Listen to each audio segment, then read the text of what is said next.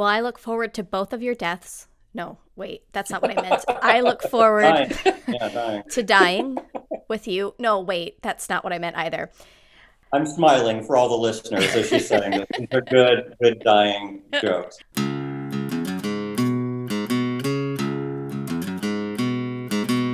Welcome to another episode of Bioethics for the People, an informal look at hot topics and neglected issues in bioethics, healthcare, medicine, and society.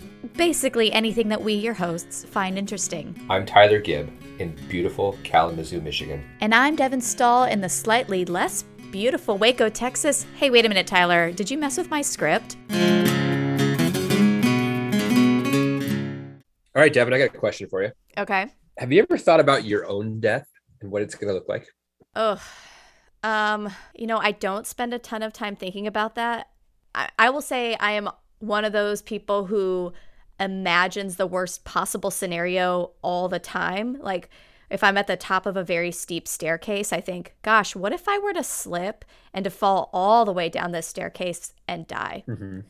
I'm very clumsy and so I think all the time about like oh gosh this could be the thing that kills me. But not in a like a positive way like not never in a what would be my ideal kind of dying process. I mean I think like most people the idea of dying at home surrounded by my loved ones that seems ideal. And actually the more people I know that have died the more I think a, quick death would be a bad thing because there's so much that can happen at the end of your life, so many good conversations that could be had, um, so much time to sort of ponder and ask for forgiveness or tell people that you love them. I think that's a really lovely space. So I would hope that I would have the time for that. I hope, of course, that I get all of that out of the way before I'm dying. But I do think the more I'm with people who are dying, the more possibility I see in positive things that can come from that experience. But I don't know. How about you? Do you imagine your death quite often? Uh, I don't Im- like imagine it, I guess. Um, I do think about you know what would be the best way to go. Like you were talking about, like I, you know, sometimes I'm driving down the highway or whatever. I'm like, I wonder what would happen. You know, what would it be like if that semi truck just, you know, didn't see me and drove me off the road, like plowed into me. But then I think about, you know, would it be better to die, you know, like a clap of thunder type of uh, aneurysm or something like that, where it's just, you know, all of a sudden you're you're here one moment and gone the next. I don't know. I I see a lot of uh, there's an appeal to that, right? But also I think that there's a lot of you can miss out on, like you said, kind of the last things. One of my favorite quotes about about end of life dying was is actually from Keanu Reeves. Go on. Go on. I don't remember what show he was on, but some late night show, may have been Colbert or Letterman or something. But they ask, he, you know, he's quite philosophical. At least he presents himself as being quite philosophical and a really, I don't know, nice guy. Seems like lots of people like him. But he was asked the question, "What happens after you die?" And he kind of sat there for a second, and it looked like he was thinking. And he said, "The people who love us will be sad." Hmm. And I was like, "Oh, that's that's about all that I can be confident in as well." Yeah. I've been watching this great show, um, Midnight Mass. Have you seen this? No, I haven't seen it yet. Well, I really enjoyed it because it's both like a horror show, although it's not terribly scary because I get very I'm I just don't like horror as a genre not because it's not great but because I get it gets so impressed upon me and I can't sleep and so generally horror like really messes me up. But this show is like this perfect combination of kind of a horror genre with this like religious sentiment. And one of the things that this show does really well is there are a couple of characters who talk about what happens after you die quite a bit. And they go they go on these like really lovely soliloquies about death and they actually change throughout the show. So I won't spoil anything. So my husband and I then had these conversations because he would he'd look over at me and he'd go, "How do you feel about that?" Because they're kind of theological too. So he's like, "How did you feel? Did that make you mad? Did you like the way that they just described death?" And I'm like, "Oh, I don't know. I just saw it. I have to." have time to process but we'll at the end of the podcast if you stay until the very end we'll we'll just tell you right what happens um, but i want to save that until the end of the episode You're going to divulge what afterlife looks like? right right yeah Oh, good. I'm glad that somebody knows.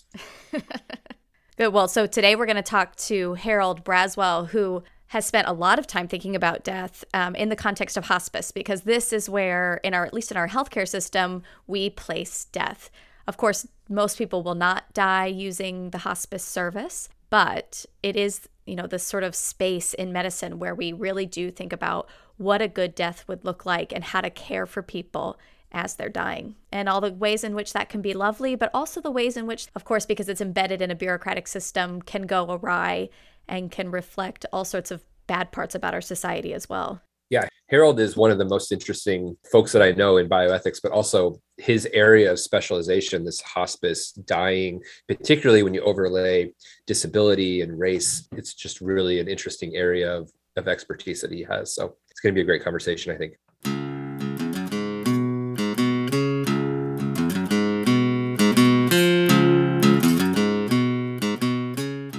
Welcome to this episode of Bioethics for the People. We're so excited to have Professor Harold Braswell, Associate Professor of Healthcare Ethics at St. Louis University, and the author of the new book entitled The Crisis of U.S. Hospice Care. Harold, it's great to have you here. Thank you very much, Tyler and Devin. It's it's awesome to be here.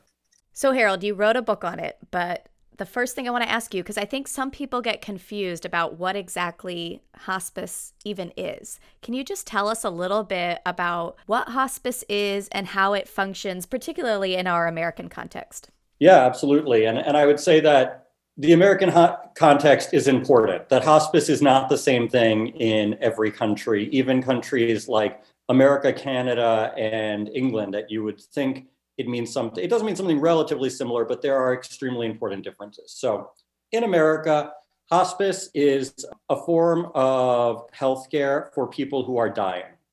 Okay, that's basically what hospice is. And I use the term healthcare deliberately in that it includes medicine, but also includes a number of other things. It's not just medical care. And for people who are dying, uh, that means something very specific in this context. That means people, the way we define dying in this country is someone who has a condition that carries a prognosis of six months or less to live.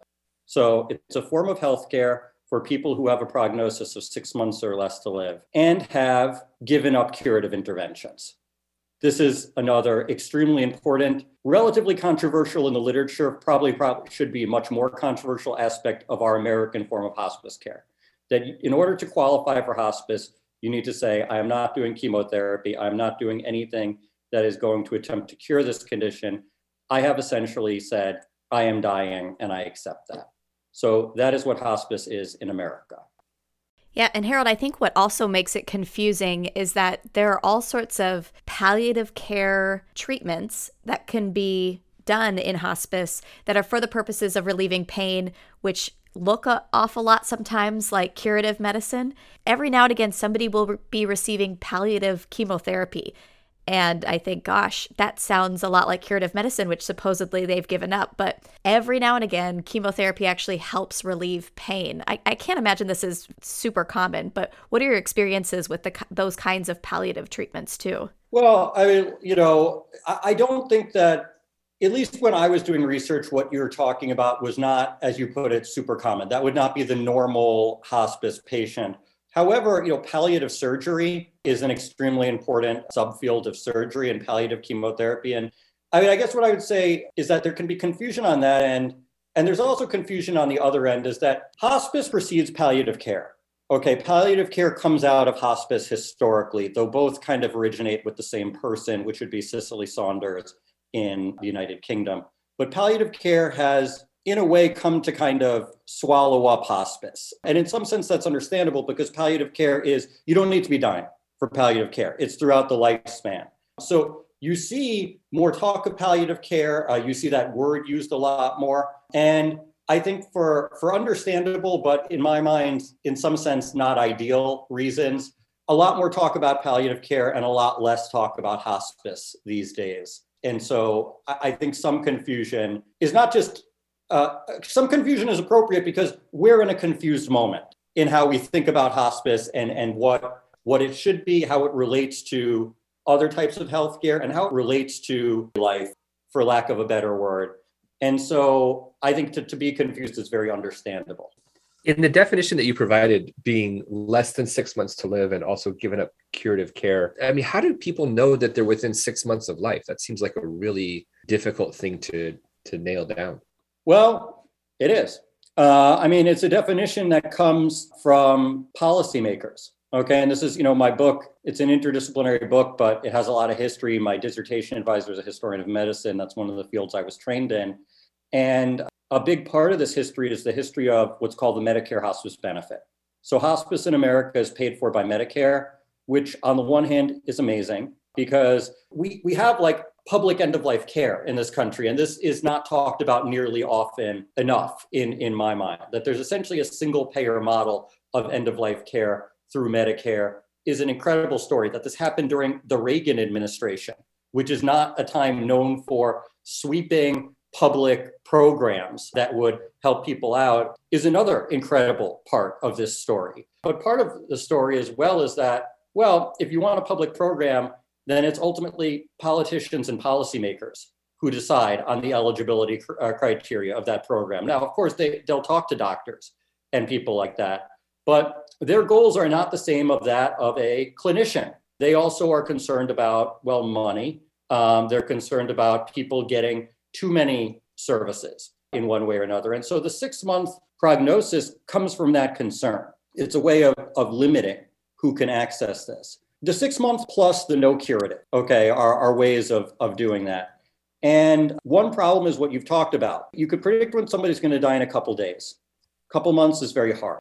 And the way they do predict it is that doctors have a variety of tests tests for pain, tests for debility, tests like BMI would be a test that they use combining together to say, okay, it, it, looks like this person is dying and is therefore hospice eligible. So it's not an exact thing that I could like poke your skin, get a drop of blood, and be like, "Yep, dying." Like that's it, six months. It's it's like a probabilistic measure, which creates a lot of problems, right? Because what what happens when someone lives more than six months, for example, uh, and they're in hospice, and sometimes wildly more than six months. Uh, when somebody's been on hospice for eight months and you have to kick them off it because you're worried that the government is going to accuse you of defrauding them, um, that's a problem. So that that in terms of the difficulty of estimating uh, six months probability. I, I do want to say one other thing.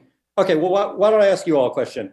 What's the average length of time on hospice in this country? If you had to guess, with the six month prognosis, what would you guess is the average length of time that a person spends on hospice? Well, you're asking the wrong people because we do both work in healthcare, but I think it's something like like two days. Is that I, right? I, like 12 days 12 or so. Days, I, at least it was last time I checked, but yeah. wildly less than six months. Yeah, yeah. And, you know, the, there are complicated reasons why that's the case, but one of the reasons is the, the no curative care requirement that people, you know, they want to be cured. It's reasonable, by the way, in my mind, to want to be cured. But as a result of that, we have a situation where uh, on the one hand, if you if you get on hospice too soon, then your hospice is going to get dinged very seriously for that. So there's a kind of fear of enrolling people too soon. On the other hand, most people, the vast majority, get on hospice far too late. 12 days, it's far too late for the benefits of hospice, which can be very significant to be reaped. So that's a that's a tragedy of our hospice system as well. And Harold, what would you say some of those are? So, you know, I'm thinking if I didn't work in healthcare and didn't have any interaction with this, and actually, as somebody who works in tertiary hospitals, I don't have a ton of interaction with hospice because not many hospitals have like a hospice wing. Most hospice is done at home. And so uh, most physicians, unless they work particularly in hospice, won't have a lot of interactions with hospice care.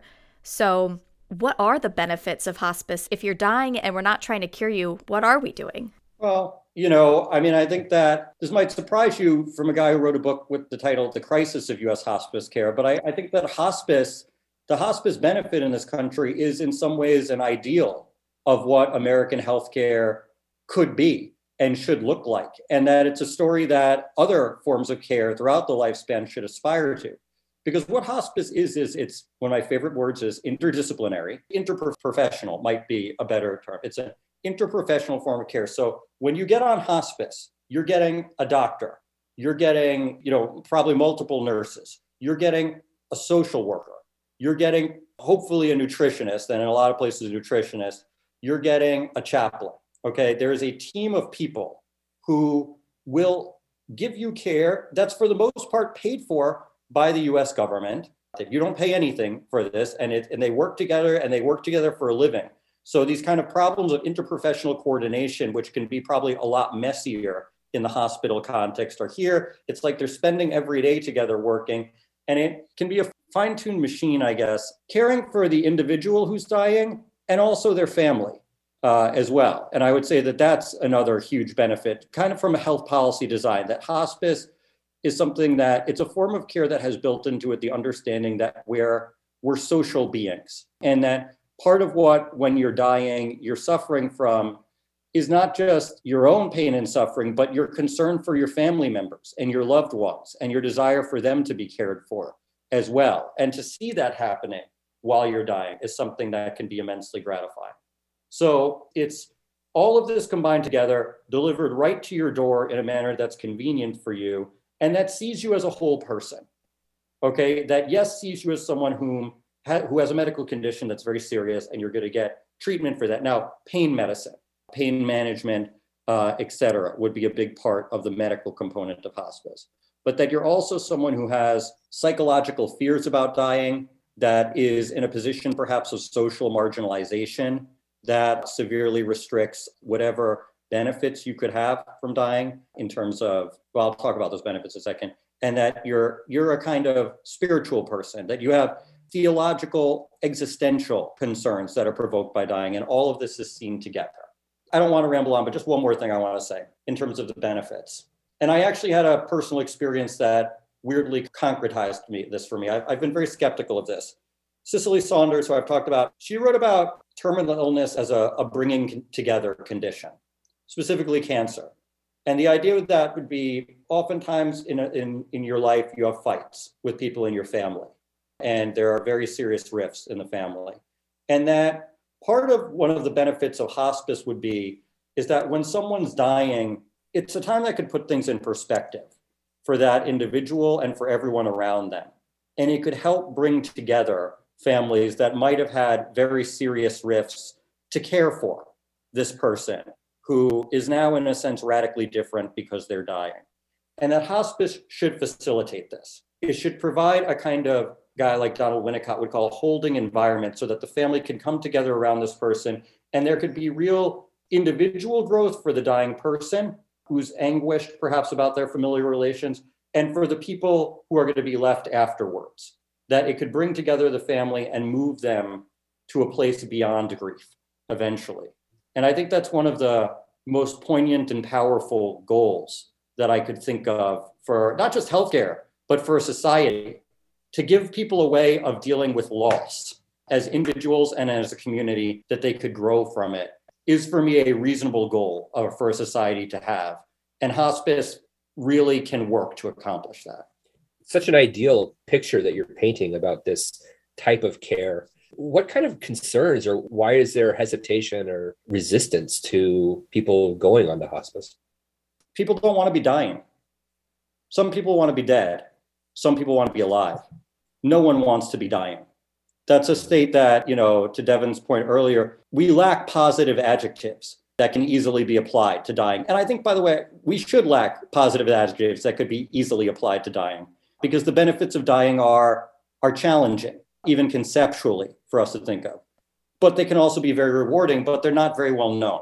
You know, dying as it's represented in popular culture, as we think about it, if we think about it, is the worst thing that, that could happen to you, essentially, is to be dying.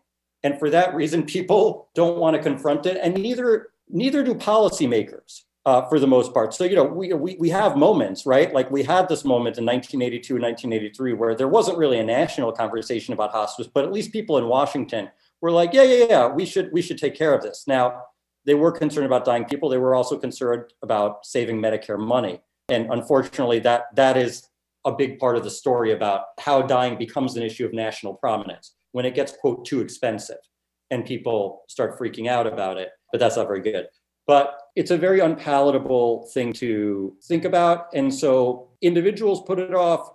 As families, we put off talking about it. And as a society, we don't engage in collective end of life planning in the realm of policy in a structured manner. We have crises every once in a while where we kind of try to pull things together to respond to them. But it's hard to think about, and so we don't. And that has, in my mind, had very catastrophic policy implications in terms of our end of life care systems design. Right. So, Harold, you call our hospice system in a crisis, right? That's the title of your book. So, you know, you have painted this kind of rosy picture of what it could be and then explained some of the reasons why policy wise things could be better. But what do you see as this crisis that we're in right now when we think about hospice care? Well, so hospice includes all of these great things that I've told you about. Okay. It includes an interprofessional care team delivered to your door. But dying people need more than excellent medical care, nursing care, nutrition, psychosocial care, and spiritual or religious, you know, care, if you want to call it that. They also they experience difficulties in what are called activities of daily living. So these are basic matters of daily functioning, cleaning, bathing, routine hygiene, etc. And hospice does not include that. The benefit does not include that. And so, well, okay, so dying people need this, but it's not part of the benefit. So, how do they get it? Well, the idea originally was that their family members would take care of all of these aspects of hospice. And this was an idea I want to say that hospice proponents believed in and that also policymakers believed in. Now, they had somewhat different reasons for, for wanting this to be true. The people who created hospice, in my mind, had a admirable but somewhat romantic view of what family caregiving for a dying person was and, and, and somewhat idealized view in part because of what I was talking about, the bringing together illness thing, right? That part of the way that families would come together was by caring for, like doing the physical care of caring for a dying person. So they thought there would be clinical benefits of this. So hospice does not include long-term care. Well, guess what? Long-term care is very expensive. So if you're if you're creating this hospice system because you're worried about Medicare spending too much money, Medicare doesn't pay for long-term care. Medicaid does for the most part in this country. And if you include that in hospice, if you included that in Medicare, well, then Medicare is going to go bankrupt a lot sooner as a result of that. So that there is a, a concern about cost that's not included. So as a result of this, the burden, which is a loaded word, but there is a significant caregiving burden. There's, it's hard to care for a dying person. These are literally the sickest people in our healthcare system. Falls to people who have often no medical training, who might be disabled themselves. If you think of an elderly couple, right? One person is dying, the other person likely has disabilities that would impede their ability to provide care. Might need to work a job, probably has a lot of things that impede their ability to provide the necessary level of care, yet it falls to them.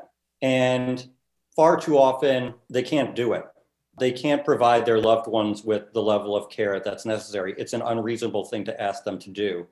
And when you don't have sufficient long term care in hospice, all of those other benefits that I told you about pretty much don't work. They don't work nearly as well. And one of the main benefits would be that you could stay at home. And well, you could stay at home, in which case you're getting neglected in the situation I'm described, or you go to a nursing home. So that's actually what what's happened is that people have got this is something that was never intended by the people who created hospice, who deeply hated nursing homes for the most part and actually saw them as their enemies. And in point of fact, nursing home lobbies in Connecticut really obstructed the development of hospice in this country. But actually, we have a hospice system that, because it doesn't provide long term care, has come to become dependent on our country's nursing home system, which is not a good place for people who are dying at all. And so that's that's the crisis is that you have a hospice system dependent on a degree of familial caregiving that just doesn't exist. And this creates problems for dying people, for family members, and for healthcare workers as well who often really want to do the right thing, but they're extremely constrained in what they can do. This is kind of a morbid topic, Harold. I mean, confronting death and thinking about ways of dying. And I often get accused of having a, a pretty dark job that nobody wants to uh, talk about at a cocktail party. How did you get interested in this? That's a really interesting question. Uh, I mean, I think that I got interested in it I think that my my engagement with it is a lot richer and a lot less morbid, frankly, than when I got interested in it. That that I've grown with this topic, studying it, as we all do with the topics we study. There's a lot in this topic that I didn't see at first. But how I got interested in it is uh, my mom was deaf. She she had a difficult life because basically deaf people were, in my mind, broadly hated when she grew up in this country, unfortunately. And uh, so I, I I grew up with a kind of disability rights consciousness. Now, no one in my family was political at all. I don't, I don't think they even knew the ADA had happened, frankly. But there was like a strong, like, disabled people are not cared for, you know, quote unquote oppressed, if, if you want to. Now, after I graduated college, I didn't know what I wanted to do, but I, I, started reading in the field of disability studies. There were no disability studies courses in my college uh, when I graduated in 2003. God bless the progress we've made in disability studies in the last, you know, it's, it's enormous. I, it would be unthinkable to have, you know, my university without disability studies now, but it just, no one knew it was there.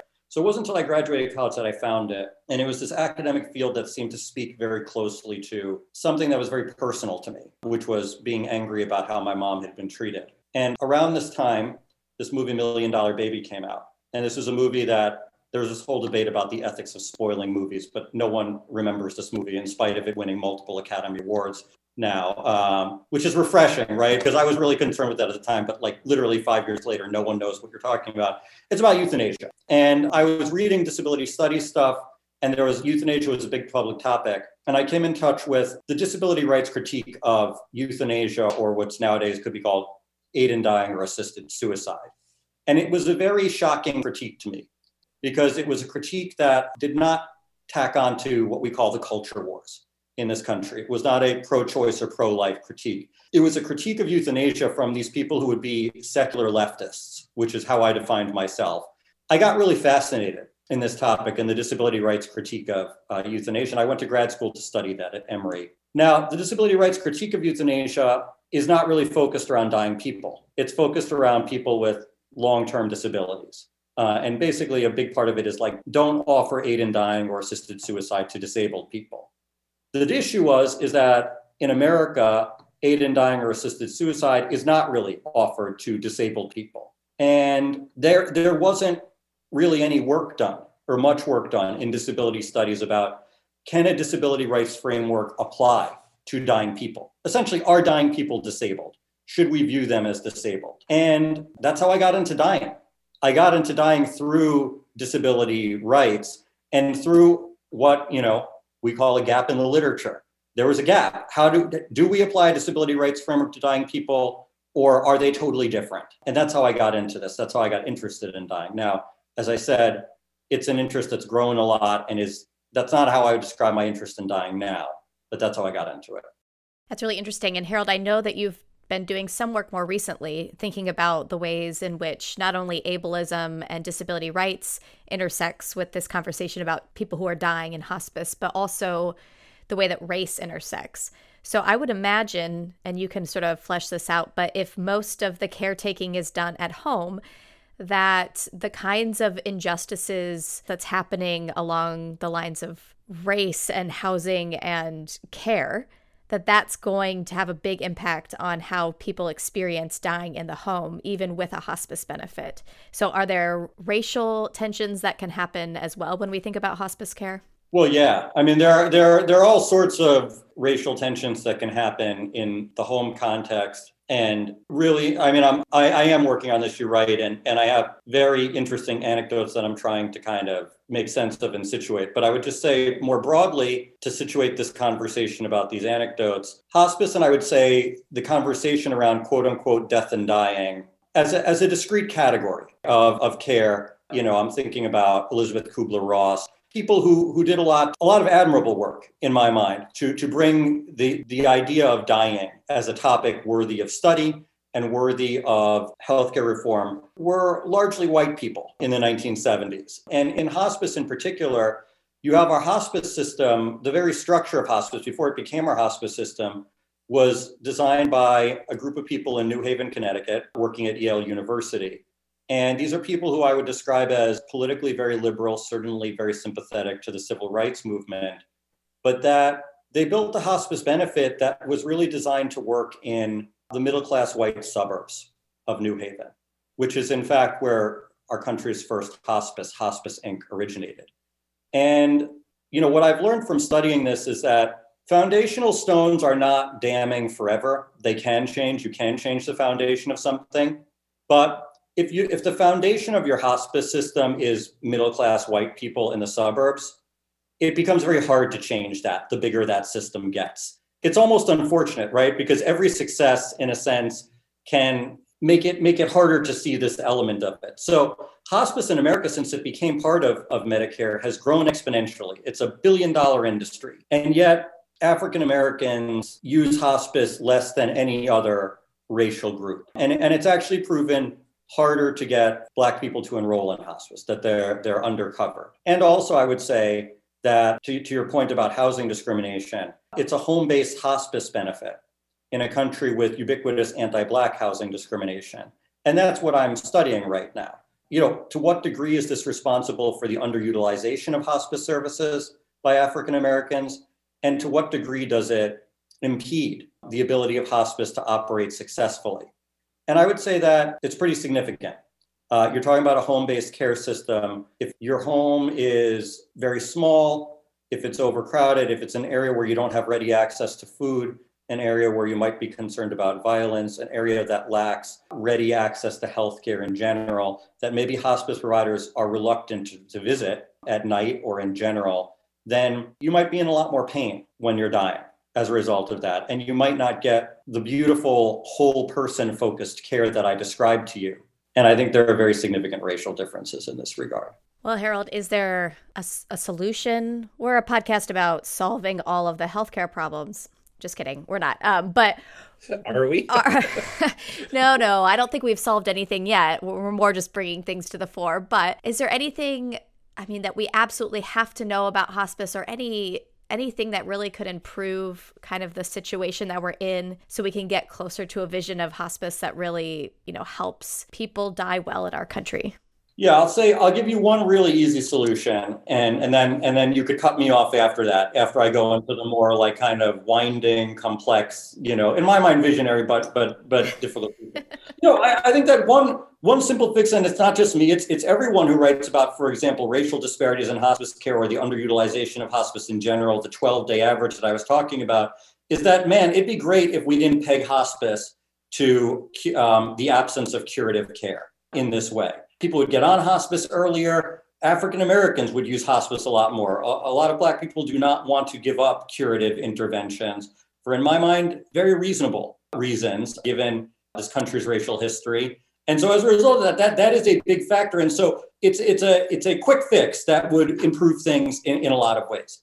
Now, that said, I think there would be a lot of other things to improve, and it's it's everything from you know long-term care and hospice to the design of our country's housing system. Especially, I've been working on race and hospice questions of reparations for historical and contemporary injustices. It can get a very big discussion, and it should be in my mind. But I actually think that one thing that I think hospice has to offer is that I think that dying is a good space for these kind of discussions about what, what we want to be as a country and as a healthcare system, about how we relate to one another at a time when we need help, and what our goals are as a country. And I, and I think that this is unfortunately far too absent in our public discussions of policy.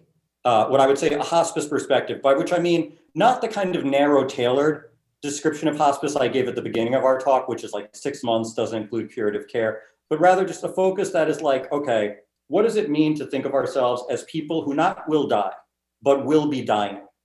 That we will be in the situation, what do we want for our loved ones? What do we want for them then? What do we want for ourselves then? And what do we want afterwards? I found that those are the best conversations I have and that you would be surprised what people say in conversations like that. Someone that comes in the door that, you know, me stereotyping person, sometimes I'll just be like, oh yeah, this guy is like, he's he's this kind of person, he's gonna give me these kind of perspectives on this issue.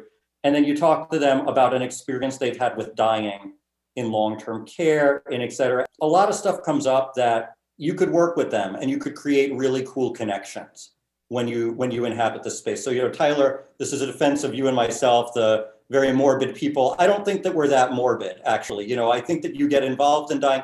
Maybe you start working on dying because you see a gap in the literature that, damn, you just want to write a dissertation and get a job. So you try to fill it. But you don't stay with it for 10 years unless you see a lot of possibility and unless you experience some very moving things on a personal level. And so I would just, I would just say if us individually and us, I guess, as a country and as a world could open us more to this space, I, I think that a lot of these like logistical things can get worked out a lot more easily if we expose ourselves to dying. just one final question for you, Harold. And w- what you said really resonates with with my experience in in working with people towards the end of their lives. Is that it seems like for generations that dying, like you said, happened in the home and everyone was aware of it and uh, comfortable with it. But at some point, we got away from that. And I don't know if it's the medicalization or the institutionalization or what, whatever it may be, but I'd be interested to hear what your thoughts are of how did we lose touch with the dying process?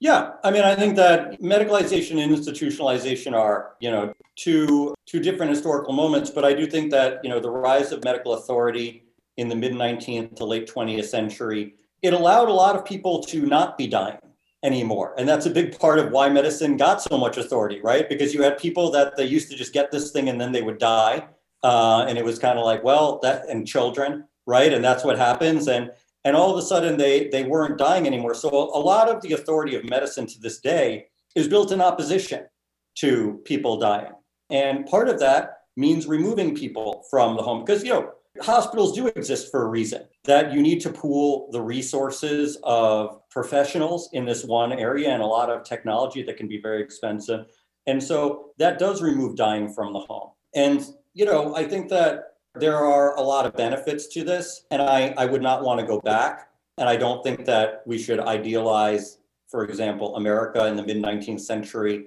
prior to the rise of medical authority as this kind of like awesome place that we should want to go back to.